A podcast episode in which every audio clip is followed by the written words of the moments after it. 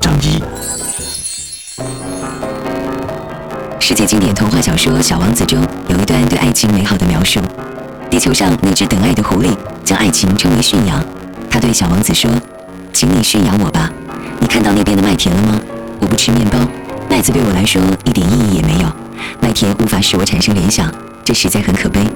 但是你有一头金黄色的头发，如果你驯养我，那该会有多美好啊！金黄色的麦子会让我想起你，我也会喜欢听风在麦穗间吹拂的声音。